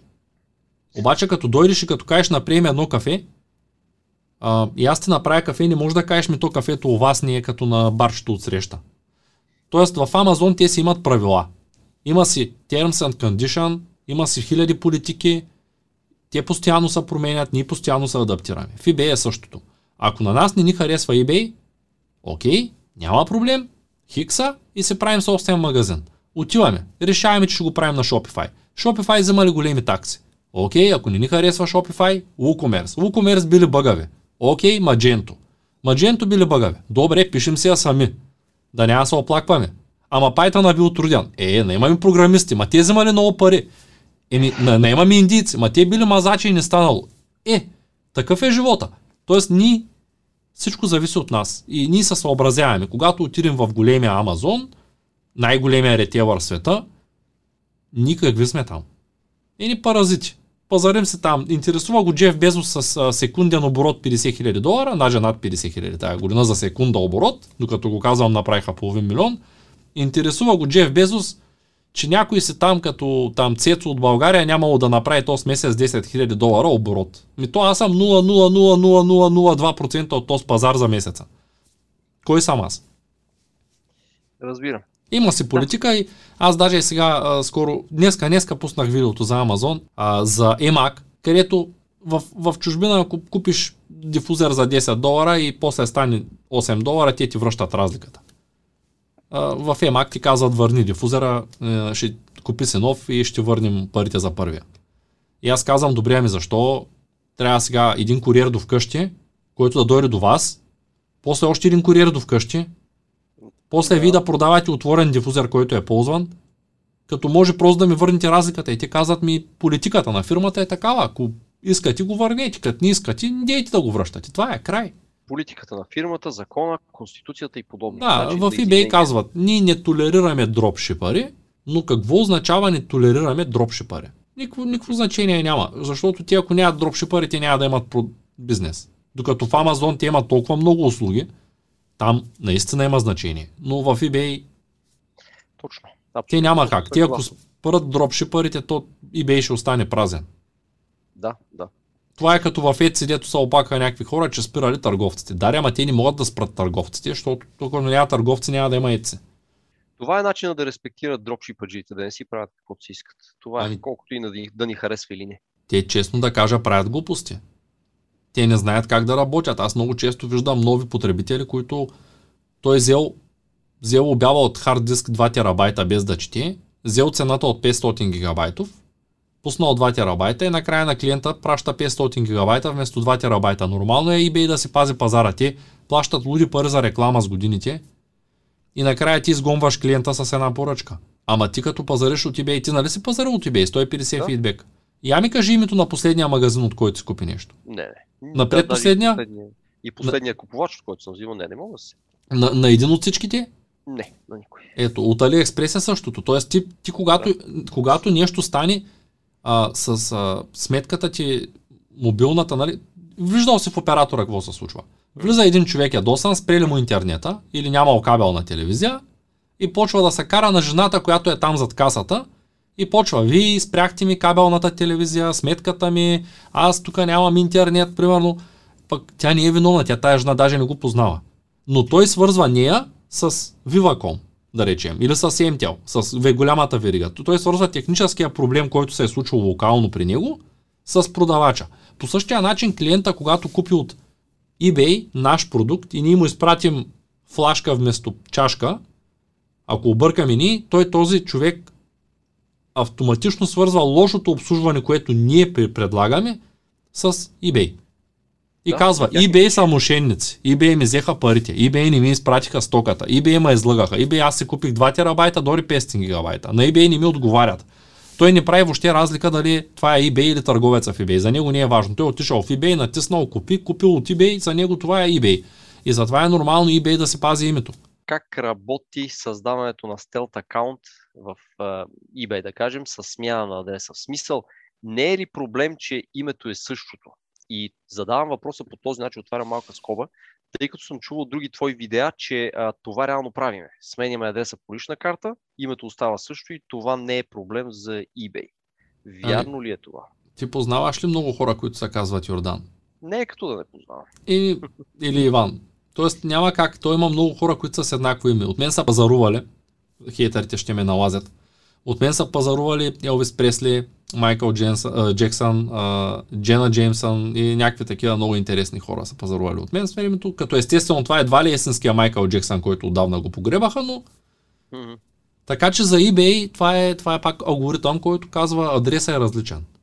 Дори аз съм правил няколко пъти акаунти с същата лична карта, която имам и с различни буквички на апартаментите. Тоест написвам AP.1, после пише апартмент 1, после пише apart.1, после единия път VH, после следващия път вход, Аха. ЖК, после го пиша жилищен квартал и това за eBay вече е съвсем нов потребител, защото алгоритъма минава и казва ние е същото. Но тези промени, които правиш при въвеждането на адреса, те са отразени вече в новата лична карта, която си изкарваш или не. просто на въвеждането, когато създаваш нова Не си изкарвам нова лична карта, направо се регистрирам.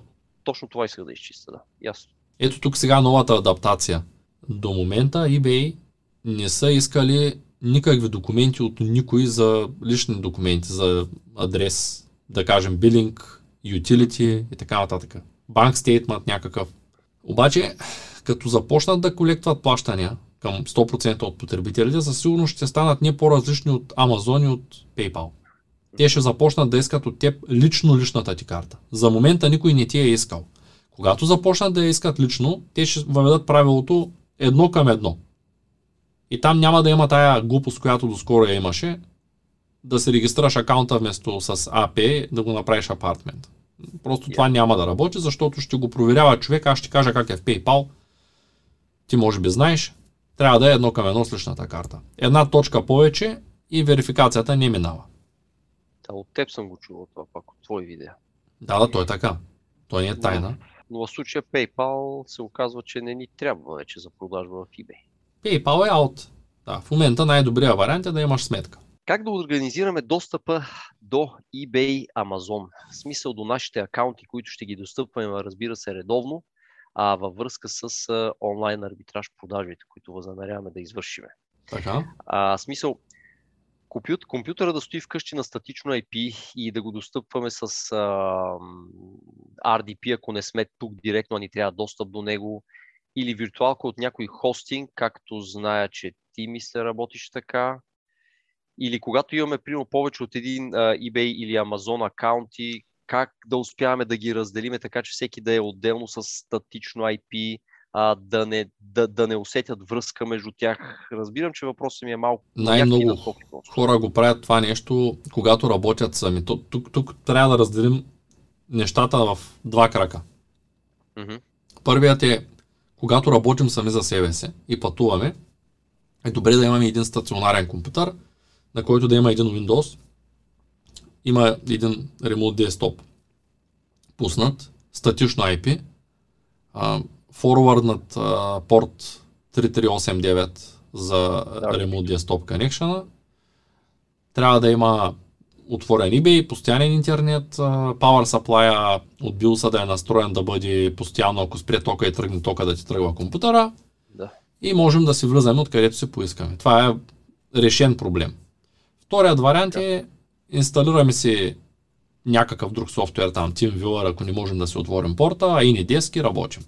Третият вариант е правим си VPS някакъв там, аз съм показал в канала, мисля, че всеки може да намери видеото как да се направим отдалечен компютър безплатно от Amazon, пак от техните услуги. Не е толкова добър този вариант, защото все пак е външен компютър, може да случайно да оцелим кофти IP, може нещо да се случи с него, може да ни съспенднат акаунта, защото минаваме през RDP, те това нещо го виждат.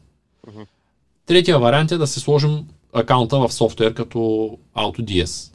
Да можем или Dropship или някой друг софтуер и да можем просто с едно цъкване на бутонче да си влезем в акаунта от софтуера. Софтуера съответно не го интересува какво IP ползва и то през API да управлява нашия eBay акаунт. Ага, точно това ще го питам. Тези софтуери менежират реално акаунта ни в eBay. Да, те имат достъп до всичко. Тоест можем през софтуера да се пускаме продукти. Така работят моите хора в момента в голямата част от акаунтите. В Amazon пък им давам директно достъп. Там си има място, откъдето да им дам достъп. Ага. От Amazon има възможност да добавяш хора. В PayPal е също. Дал съм достъп на счетоводителя през PayPal. Той не влиза с моя достъп, той влиза с неговия достъп. Да, нещо тип гест или подобно с някакви права, които може да дефинираш или? Точно така. Нещо такова. Добре, а в случая Dropship Beast да разбирам, че работи през API или не? Те имат два варианта. И API и no, no API.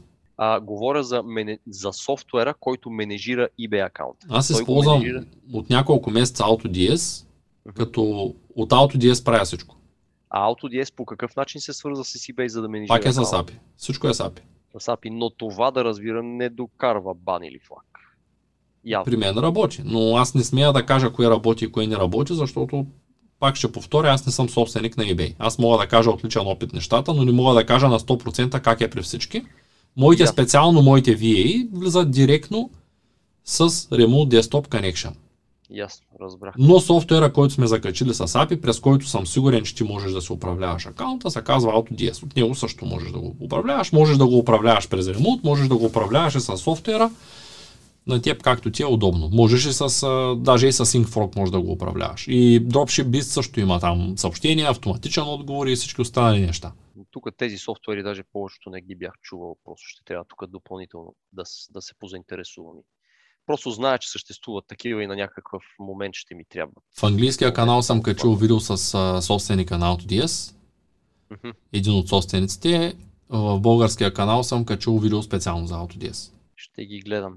А, така, следващ въпрос, въпрос. Може ли да се продава с английска, най-вероятно не форма, а фирма? Имам предвид в Штатите и обратното, с щатска фирма в Англия, примерно. Има ли съществени недостатъци и защо бихме го правили? С всяка фирма може да се продава навсякъде. Това е със сигурност. Обаче щатската ти фирма, ако направи 20 000 оборот, ще трябва да мине по ДДС. И ще бъде много смешно. Штатска фирма по ДДС. Аз не бих го направил. Същото е с английската фирма. Когато английската фирма направи определен оборот на територията на Америка, трябва да спази техните закони. Отново не бих го направил, защото една английска фирма, тя няма как да се направи американска сметка. Става много сложно. И другото е, че там къде ще намериш такъв човек, който да е наясно с законите в Англия и с законите в Америка едновременно, за да ти върши нещата. Да.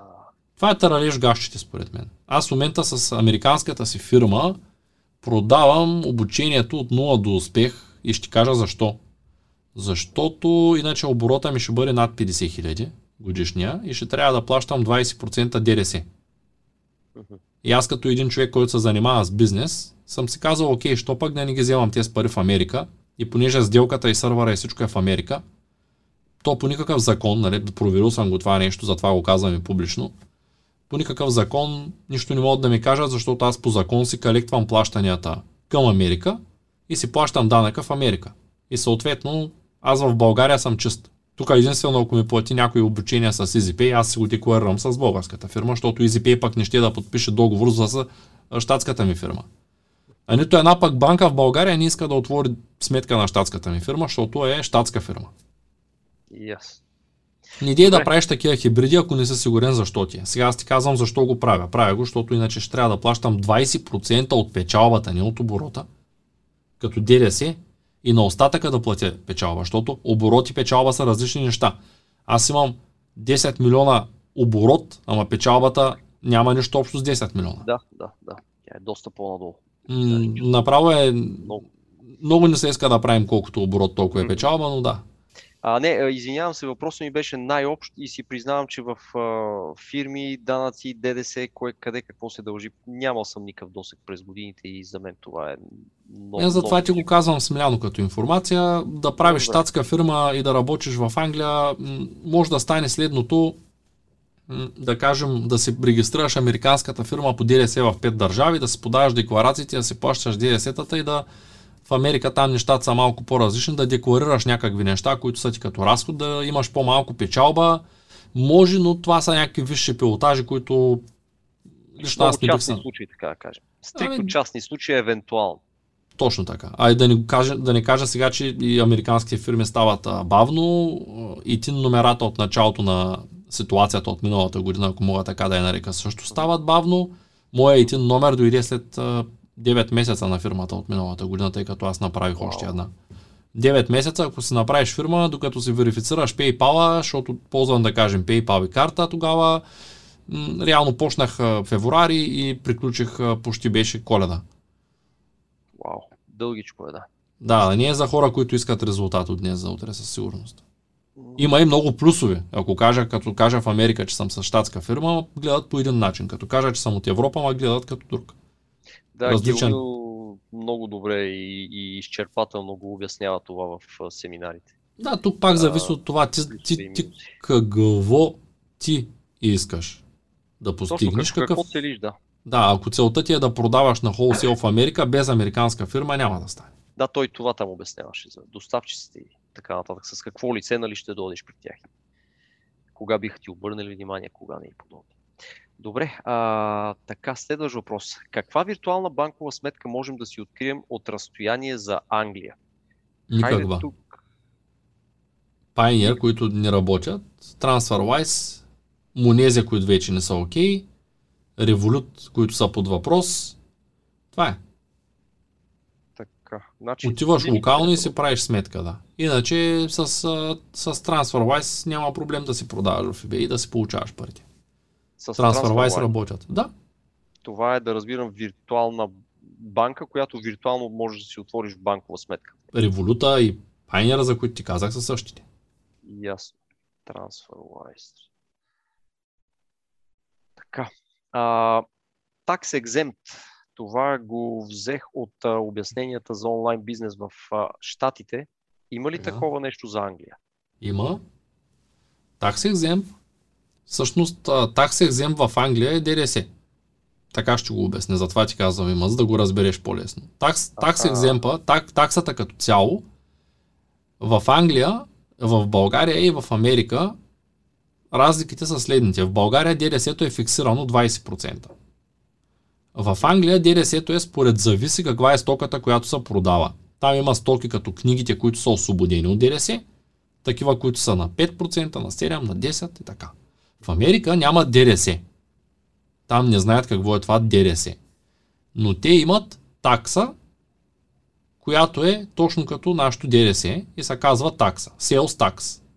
Тази такса варира от няколко процента до 0 и стига до 28%, според зависимост в кой щат продаваш, от кой щат продаваш, какъв оборот правиш и е много сложно. Именно заради това Amazon, eBay и всички останали ретейлери започнаха това ДДС и тези такси да ги събират сами. Тоест той събира от клиента ти ДДС-то, затова когато си с български адрес и продаваш в Англия, те събират ДДС на, от клиента, което ДДС го внасят там, защото е извършена сделката. Затова като сложиш локация Англия или България те ти вземат ДДС, защото ти си в Европа и те това ДДС трябва да го внесат. Някой трябва да го внесе. До сега го приспадаха и го внасяха търговците. Обаче заради голяма отново заради злоупотреби, бизнеса се промени и нещата станаха такива. Когато чуеш някой да ти каже аз продавам в Америка и ползвам Tax Exempt, той ползва Nexus, регистрация в определен щат, в който е освободен от такса, която такса eBay не я слага на клиента, а той се предполага, че ще внесе в, в щата вместо eBay, т.е. той се определя сам цената. Обаче, за да имаш такса екземп във всички щати, трябва да имаш фирма в Америка и регистрация по все едно ДРС в 50 щата. Колкото са в Америка, 52. И това никой го няма. И ако някой ти каже, аз ползвам такса екземп, да знаеш, че той ползва Photoshop много добре и знае как да направи нещата автоматично да ги махне тия такси. Обаче като ги махне тия такси, съответно Amazon не го таксуват. Тоест той продава в eBay и обаче не плаща таксата, когато купува.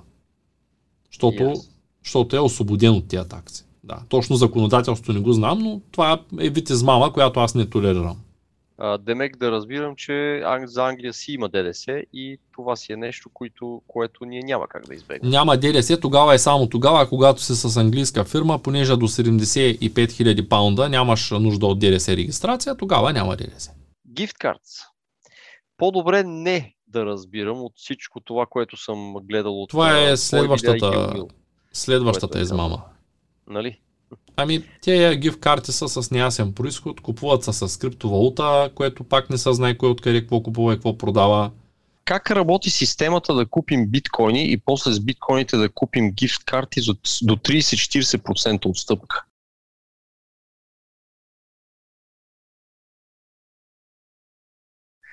Този въпрос а, ми е свързан. А, не можах да намеря втори път видеото, където ти това го обясняваш. Не много в детайли, но просто показваше, а, показваше нагледно как се случва, кои платформи се използват. Това работи ли още и това реално легит ли е? После като отидем с тези гифт карти в Амазон. Да, да, работи си, затварят акаунти в Амазон.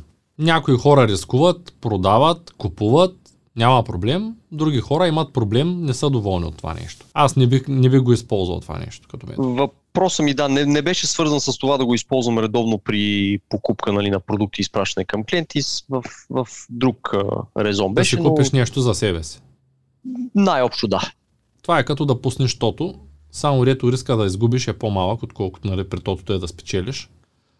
Защото, да, да речем, аз съм си купувал много неща от там, с 30% отстъпка, но има риск да си купиш, да кажем, лаптоп за 1000 евро който си го платил за 600 евро, но да не дойде лаптопа, защото да ти затворят акаунта с парите. Тоест, тук има, тук няма. Може да спечелиш, може и да не спечелиш и не препоръчвам покупката на скъпи стоки с гиф карти. Преди ставаше, преди не спираха акаунти, преди съм се пазарил и аз. Считам, че ми отговори на въпрос. Пазарувал. Да. Ясно. Пределно ясно ми отговори на въпрос. Така, следващ въпрос. Колко продажби да имам преди да купя магазин в eBay? В смисъл да изчакам ли докато а, достигна някакъв лимит според индивидуалния план на различните магазини, които се продават в eBay? Формулата е много проста. Знаеш колко пари струва един листинг след като ти свършат безплатните, виждаш колко струва магазина, виждаш колко листинга имаш, виждаш дали спестяваш или не и си готов.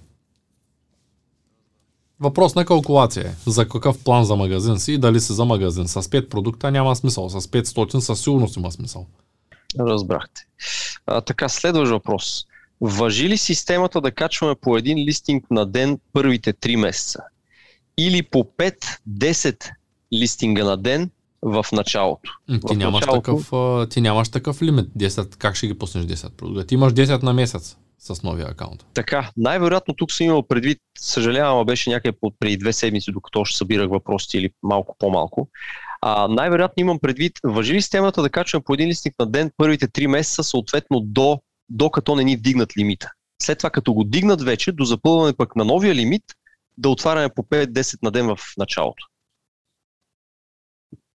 Това пак съм го взел като информация някъде ти или Геомил сте го споменавали относно колко листинги, колко често, така че нали, да, не, да не прекаляваме. Тук много зависи какъв ти е акаунта, на колко време, с колко опит си, колко са му качили лимита, колко продажби имаш. Ако акаунта е на 2-3 месеца, няма как да качваш 10 продукта. Почни с един продукт на няколко дни, като ти го качат на 50, почни да пускаш по един продукт на няколко дни пак. И така, докато не стане няколко стотин. Като стане няколко стотин, ти вече, лимита ти говоря, ти вече ще пускаш и ще спираш постоянно. На теб не ти трябват много продукти, за да правиш много продажби. 50-60 продукта са ти напълно достатъчни, за да правиш 200, 300, 400 продажби, колкото прави един средностатистически дропшипър и да изкарваш по 1000 паунда на месец. Ако таргета ти е по-висок, може да пускаш 10 обяви на ден. Те израелците, AutoDS в момента пуска автоматично и израелците имат акаунти с по 10 000 листинга. Но за мен това нещо не е добре, защото, както ти казах в началото на видеото, там импресиите ти падат, т.е. показан продукт спрямо влязал продукт, защото имаш 10 000 листинга, от които 9900 не се класират добре. И в дългосрочен план, според мен, магазинът ти няма да работи добре. Сега те го правят... Много талаш, това е, така да кажа. Да, за мен това е глупост. Но всеки се решава сам какъв, какъв метод да използва, за да продава стоки. И то трябва всеки да решава сам, защото все пак ти си отговорен за собствения си бизнес. Да. Това е със сигурност. А те правят ли нещо от труда? Пробват се повече, повече, повече, повече. Смисъл идеята им е да спечелят а, максимално преди eBay да им флагнат акаунта. Нещо от този сорт. Демек, ние ще сме спечели достатъчно, те чудо голямо, че ни флагнат акаунта. Пак ще отворим и пак. Всички, които продават в eBay са готови да направят нов акаунт, които продават, говоря сериозни. Те, тези, които сега започват, са много често чакат просто нещо да се случи, за да се откажат. Сега не мога да ти кажа кой какво чака. Някои продават стоката, като нямаше Manage Payment, като бяха хората на PayPal, продаваха стоката и не си пращаха продуктите. Всеки сам решава за себе си. Да, с... То затова има и Manage Payment, затова отпадна и PayPal, нали, защото Продават и ни пращат. Сега го има абсолютно същата магария, я правят и в други маркетплейси. Сега няма да ги изборя. но правят навсякъде хората. Тая мушенгия винаги е вървяла. И аз никога не съм можел да разбера да създадеш нещо, което да го разрушиш, за да изкараш 1000 лева. Тя после eBay, eBay ще ги възстанови тия пари на клиентите със сигурност. Даже няма и да те търсиш, защото за 1000 или за 2 или за 3000 долара такава корпорация, ако тръгне да те търси, нали, се сещаш до другия край на света колко адвоката и що чудо е. Да, но просто няма смисъл. Но има хора, които си купиха къщи от това нещо. Както има и хора, които са си купили къщи от Ало Ало. Това е. Не правят продажби, правят кражби. И затова ние сме на, това, на това дереже. Затова и бизнесът става по-труден, става по-сложно, но въпреки всичко твърдя, че не е станал нито по-труден, нито по-сложен. Има повече клиенти, има повече възможности, има повече продукти, има по-добър софтуер, има повече информация, има по-голямо комьюнити. Не мога да кажа, че е чак толкова по-сложен.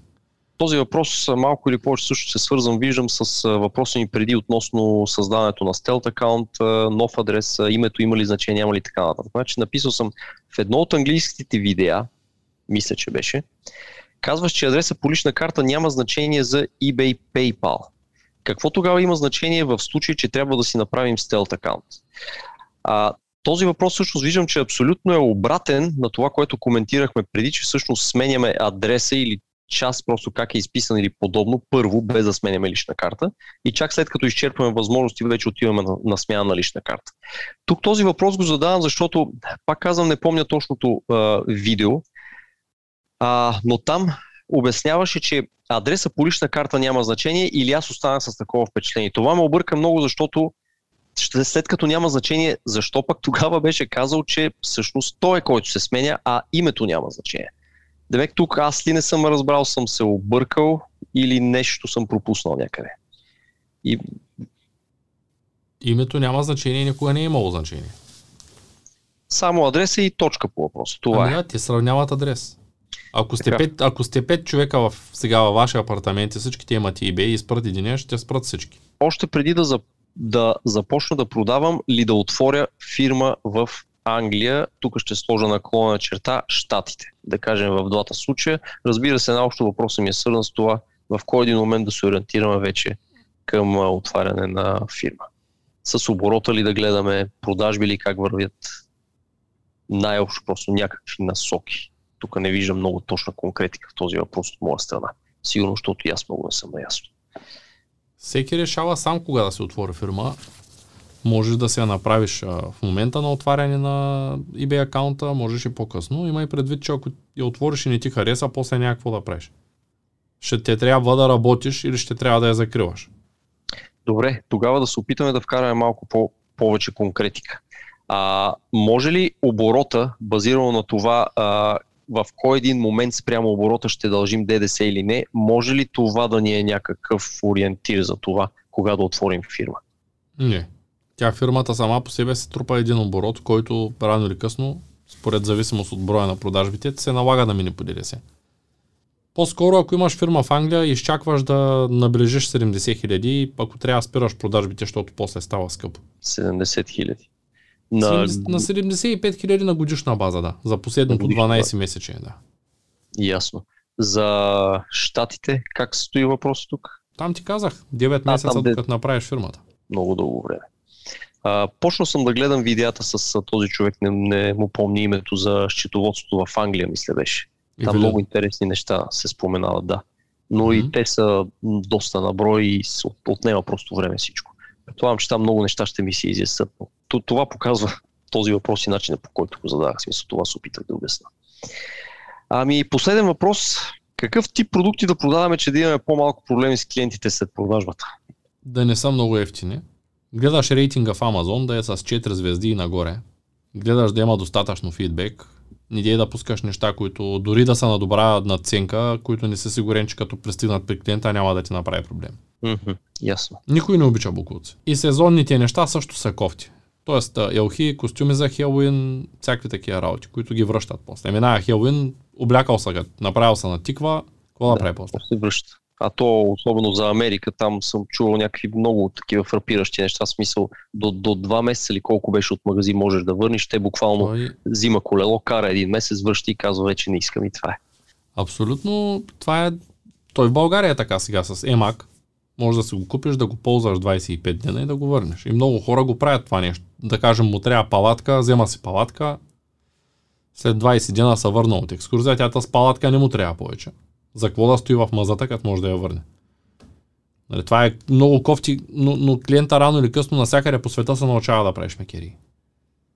Особено ако една хубава палатка е 400 лева, що да не се газариш на, пред комшията или пред приятелите си, виж каква палатка имам. Отиваш на къмпинг с най-яката палатка, даже можеш да си купиш и фенери, всякакви други работи и после ги връщаш. И те ти връщат парите съответно и ти си доволен, пък веригата страда, защото веригата плаща два транспорта, плаща... Но това е. Да, тук даже и ниша да отвориш за примерно някакъв вид найем на тези неща, пак няма да стане, защото те ще си кажат, бе, за какво ще ти плащам някакъв найем, колкото и малък да е, като че вземаш ще ги върна и Да, ще си ги използвам и, и тук пак така, нали, стигаме до извода, че никой не е обещал, че ще е честно и даже големите ретейлъри също не са много на печалба, те голяма част от тях фалираха. Добре, ами а, Цецо, аз нямам повече въпроси, а, за момента поне. Те предполагам, че пак ще си сипат като започна по някакъв начин. Ти можеш регулярно да ги пишеш в групата, тъй като а, те едва ли са толкова много вече. Най-вероятно не, да, прав си. Но въпреки това, с, особено тази скритата, виждам, че има доста добра като за лятото. Да, да, да, има, има доста хора, които продават в момента и доста хора, които правят много неща. Аз скоро, скоро си мисля и да почна тия хора, които си купуват курс за собствен онлайн магазин и тях да ги включвам в същата група, защото много групи няма смисъл. То пак е продажби. Те ще питат за маркетинг, ще питат за плагини, ще питат за други неща. Но кой, кой за каквото, нали? Ще се намерят едни други, да, аз так, така си мисля. Ние като правим събиране, аз не мога да ги диференцирам и да кажа, днес ще дойдат само хората, които имат WooCommerce магазин. който иска, идва. Който даже може да дойде някой сега на последното събиране в Шумен, дойдоха хора, които не продават. Само за да навидят. Деца вика да напипнат, че съществуваме. Там сме. Yes. Нали, има търговия, реално. Нали, има хора, които не вярват. Те, ние сме като еднорог. Всички са чували, но никой не е виждал. Нали? Затова идват хора, които да кажат ми, аз само исках да видя дали наистина ще се съберете, вие наистина ли съществувате. Виж, на мен е по-скоро, не, не, не знам доколко мога да, да го нареча последен въпрос тук. Той няма, нямам го там разписан, но разбира се, след, след всичко това, аз искам да започна с стъпки към продажби. Така. А, в случая ти знаеш а, за моят съществуващ eBay акаунт, това мисля си изясни, че е по-добре да си отворя нов или аз поне с такова впечатление останах. Ако От ползваш това, стария, ама ако си с 150 фидбека, както каза, ако ползваш стария, можеш да го ползваш, но ще трябва да... Да го почна като нов. Абсолютно. Да, ще прехвърлиш селър дашборда, ще пишеш на сапорта в Англия, те ще ти го активират. Защо пък не? Все пак 152 фидбек, кой ти ги дава? Вярно, че са повечето само на купу, като купувач, но имам и някакво Няма значение. Продавач. Той клиента При... като види 150 фидбека, вижда 150 фидбека. А, ясно. А, в такъв случай ти ми ти, ти ме посъвета също по-добре да започна на, а, на американския пазар, а, поради една или друга причина. А, от друга страна каза, че PayPal Debt няма го, съответно Manage Payments. А, в такъв случай, преди това, което се говореше нали, за PayPal, задължително да се отвори с американско IP, нали, там с всичките врътки, които са свързани с това, че да успеем да го направим без да реално да сме там. А, това отпада. Да. Също. А, съответно, преди а, това, за което и Гилми обясняваше на семинара за а, дебитна карта на PayPal, Таблет сервис съответно също няма такова нещо вече, не можем да използваме, mm-hmm. за да си теглим парите лесно. А, всичко това се случва чрез банкови акаунт, който ще дадем на Manage Payment да се конфигурира в eBay селърския ни акаунт. А, така, отварянето на... А, не, а, в случая eBay акаунта ми той не е отварян в а, Америка по никакъв начин, без значение, нали, след като прино сега да звънна да ми преместят. Ти не си да ли ми... се регистрирал в .com? Не, в .co.uk. Тогава направо се започва и се продава в кой окей. Какво ще местиш? Ми... какъв ти беше въпросът? Как да смениш валутата? Защо ще я сменяш? Ако си в кой окей, ти си в паунди. Ами не съм. Точно това е странното, че съм се регистрирал. Поне такива съм изпомните и винаги съм предпочитал и съм купувал от английския eBay, но като отворя Sellers Hub, поради някаква причина ми излиза всичко в долари и оставам впечатление, то се Със вижда и как интерфейс се променя. Объркал се се и се регистрирал в ком. Те няма как да ти направят цел дашборда в кой окей. Как мога да го проверя това, освен да им пиша на тях и да ги питам? Но, но той, що ме в долари, то няма какво да проверяваш. Отворил съм да. си в ком първо изначално акаунта в eBay преди години, когато съм го направил. Това съм направил. 100% съм сигурен. Ясно. Значи това пак хоп, американския пазар. Добре, американския пазар. Направо почне там, като си там. Така, а, нещо друго от всичкото, което чу като особености покрай моментната ми ситуация, не знам, което си струва да ми споменеш преди да, да си а, да говоря с някой да взема абонамент на ЗИК и да почна да си търся какво да пусна. Не знам, нещо, което просто биш чел за, за полезно да ми споменеш. Ми, ти толкова много неща пита, аз в момента не се сещам за нищо, което да, да те насоча. Просто не е да бързаш. Въпреки, че акаунтът ти е на години, не е да ги правиш нещата от днеска за утре. Нямаш бърза работа. Добре, въпреки това, по-малко, по-малко на няколко дни. По... Най-много са спирали акаунти на хора, които искат да бягат, а пък не могат да вървят.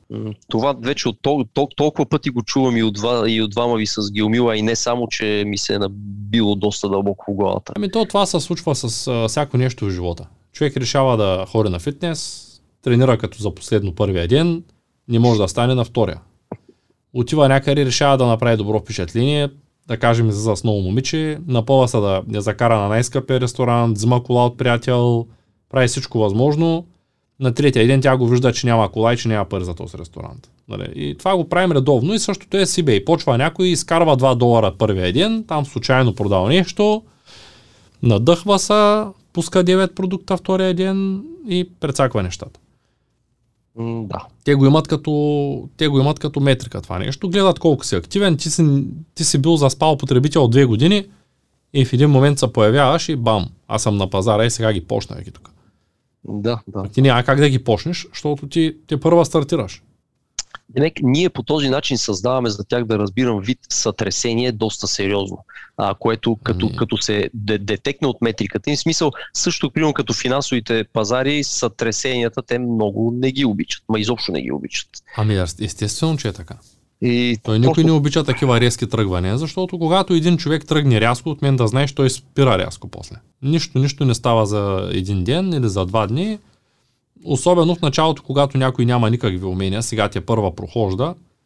И винаги ми е било странно как някой решава да прави реклама и пуска една реклама за 5000 без да знае какво прави. После се обръща и казвам, то няма нито една продажба. Ами няма. Няма и как да има, защото идват, ти, ти си на пазара, на който хората знаят какво правят. И eBay си пазят аудиторията. Точно заради тези неща няма лимит. Голям лимит. А, има метрики, ако вземеш много, почват да ти задържат пари да продаваш.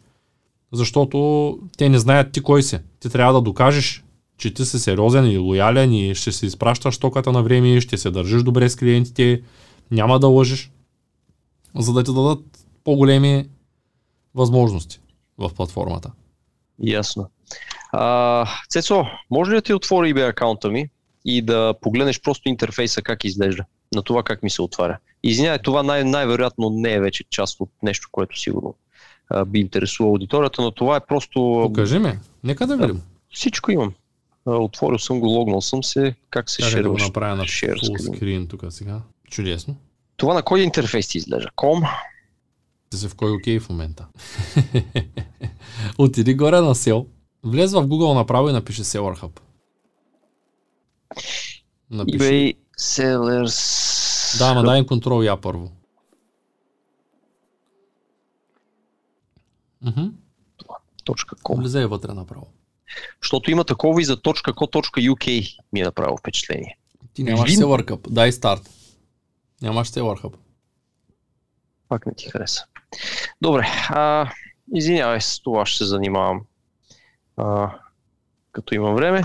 Ами, Цецо, това е. Не успя да се получи да ти покажа какво имах предвид, но живи и здрави. Нищо, няма проблем. Еми, благодаря ти за гостуването. Аз ще го излъча това нещо публично, като интервю. Разбира се, няма никакъв проблем. И, и така. Благодаря Радвам ти и ако има нещо, пиши отново. Разбира се. Благодаря ти за изчерпателната информация. Много М, полезно нещо. Няма за какво. Въпросът е да стартираш и крайният резултат да е удовлетворяваш за теб. Живи и здрави. Ще споделя, разбира се, резултати. Благодаря ти още веднъж. Моля. Лек ден Чао, чао. Леген. Чао.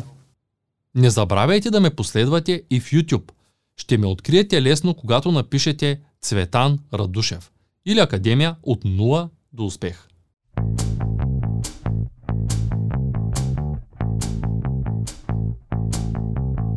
Това е От нула до успех. Твоят подкаст за бизнес и развитие. С мен Цветан Радушев.